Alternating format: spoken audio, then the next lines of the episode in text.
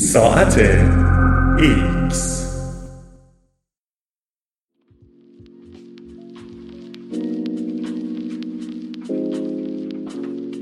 رژیم گرفتن چاقتان می کند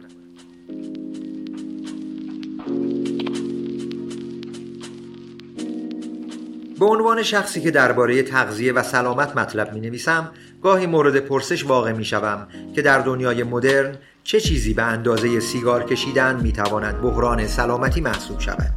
یا امروزه چه کاری می کنیم که اگر بعدها به گذشته نگاه کنیم با وحشت از خودمان نپرسیم چطور زیانهایش را آن موقع متوجه نمی شدیم پاسخ من رژیم غذایی است. مطمئنم که پنجاه سال دیگر نوه هایمان از ما خواهند پرسید چرا فکر می کردید تحمل گرسنگی های کوتاه مدت راه حل مؤثر تغییر وزن دائمی است؟ شاید هم بپرسند چطور شد که ذهنتان را تا این حد درگیر یک شکل و یک اندازه کردن تنوع بینظیر فرم بدن انسان ها کردید؟ در بریتانیا تقریبا نیمی از افراد در سال گذشته رژیم های لاغری را امتحان کردند. مطالعات نشان می دهند تقریبا در تمامی افرادی که رژیم می گیرند وزنی که کم کرده اند بالاخره جایگزین می شود و حتی بیشتر افراد از قبل هم چاقتر می شوند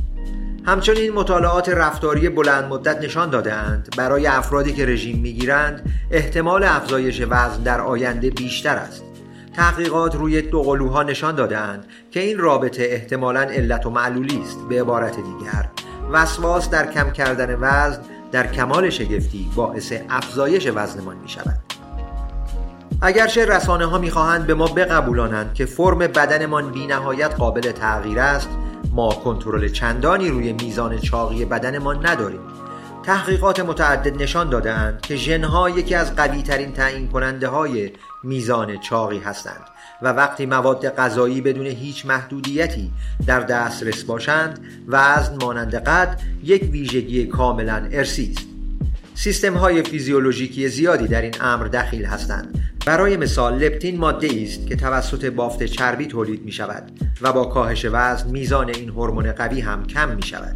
این تغییر به قسمت های پیشین مغز مخابره می شود و در نهایت باعث می شود تا تمایل به خوردن افزایش یابد.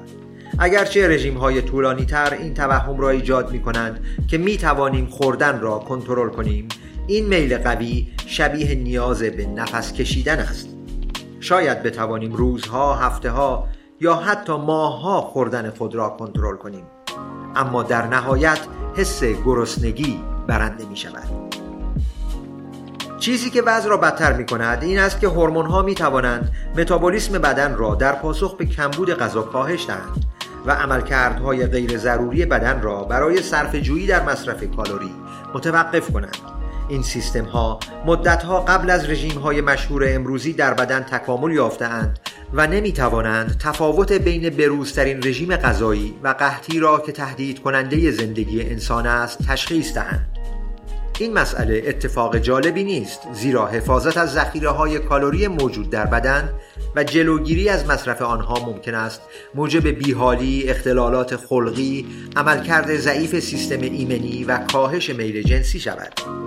این ناتوانی های مکرر در گرفتن رژیم های لاغری ممکن است باعث آسیب های روانی هم بشود زیرا در دنیایی که لاغری و انتباق ویژگی های فیزیکی افراد با بعضی استانداردها هدف نهایی محسوب می شود رژیم گیرندگانی که موفق نشده اند به نتیجه دلخواه برسند افرادی شکست خورده و درمانده تلقی می شوند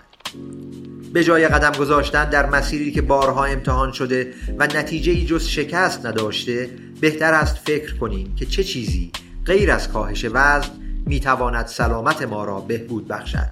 ورزش کردن، خوردن مواد غذایی با کیفیت، ترک سیگار، بهبود وضعیت خواب و کاهش استرس می توانند زندگی شادتر و سالمتری برای ما فراهم کنند. اما در جامعه ای که بیش از حد درگیر مسئله چاقی است چون این مواردی اگر باعث کاهش وزن نشوند اغلب کارهایی بی اهمیت به حساب می آیند. امروزه چاقی را اصلی ترین مسئله می دانند. در نتیجه سودجویان بیشماری صف کشیده اند تا از این فرصت استفاده کرده و محصولاتشان را به ما بفروشند هر یک از افراد و شرکت های مشهور در حیطه رژیم های لاغری ادعا می کنند فقط آنها هستند که راه حل واقعی این مسئله را در اختیار دارند و وعده می دهند که می توانند بدنهای بدفرم ما را اصلاح کنند اما شاید مسئله واقعی این نباشد که ما هنوز آن رژیم صحیح را پیدا نکرده ایم بلکه مسئله چیز بسیار ساده تری است. شاید مسئله این باشد که ما هنوز قبول نکرده ایم که گرسنگی کشیدن موقتی راهی مؤثر برای بهبود سلامتمان نیست.